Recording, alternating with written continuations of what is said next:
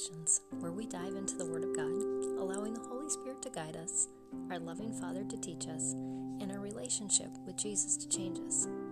Last time we were in 1 Samuel 16, and as always, I encourage you from there to follow cross reference and allow the Holy Spirit to lead and guide you so that God could reveal Himself uniquely to you and what you needed to be equipped for the day ahead. And I hope that you did that. I did that this morning and found myself in Proverbs 18. And verse 16 just spoke to me, and this is what it said A man's gift makes room for him and brings him before great men. The majority of us do not have the ability to get paid for doing what we love or are even gifted at, let alone spend our days doing only what we love or are passionate about. Does that mean that we should stop honing these gifts, spending time and energy doing our hobbies? No, because God has given us these interests and giftings for a reason.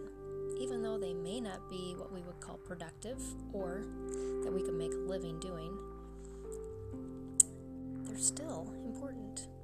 I've been thinking about this a lot lately, and so when God showed me this verse in Proverbs 18 this morning, just a sweet reassurance to me that God did not give me my strange combination of interests, gifts, and things that bring me joy, and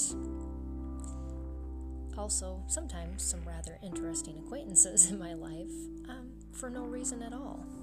He built these in me to widen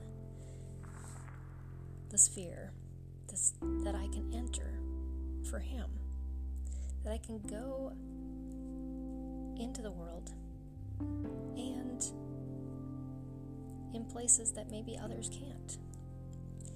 And maybe they might not seem worthy or important spheres, but in all of them, God's light can be brought into them because I enter those spaces with Him and me. Every time I go paddleboarding with my husband or friend, it opens up time for relationship building and discussion away from the busyness of life while floating on the river or lake.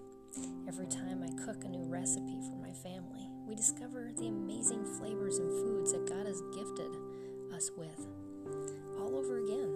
And it adds liveliness to our table conversation and sometimes opens us up to being a little bit more adventurous in our eating and in our lives in general. And every time I go to an aerial silks class, uh, the one I go to every week, or just a drop in wherever I'm traveling, I bring the Holy Spirit into a place where God is not usually mentioned, but that gift of God has given me allows His presence to enter and permeate that space and allow me to mention His name. I encourage you, hone in on those gifts. Discount your hobbies. God has a purpose for all the interests He's given you. And then also follow a cross reference from Proverbs 18. See where God takes you, what He has to say to you and reassure you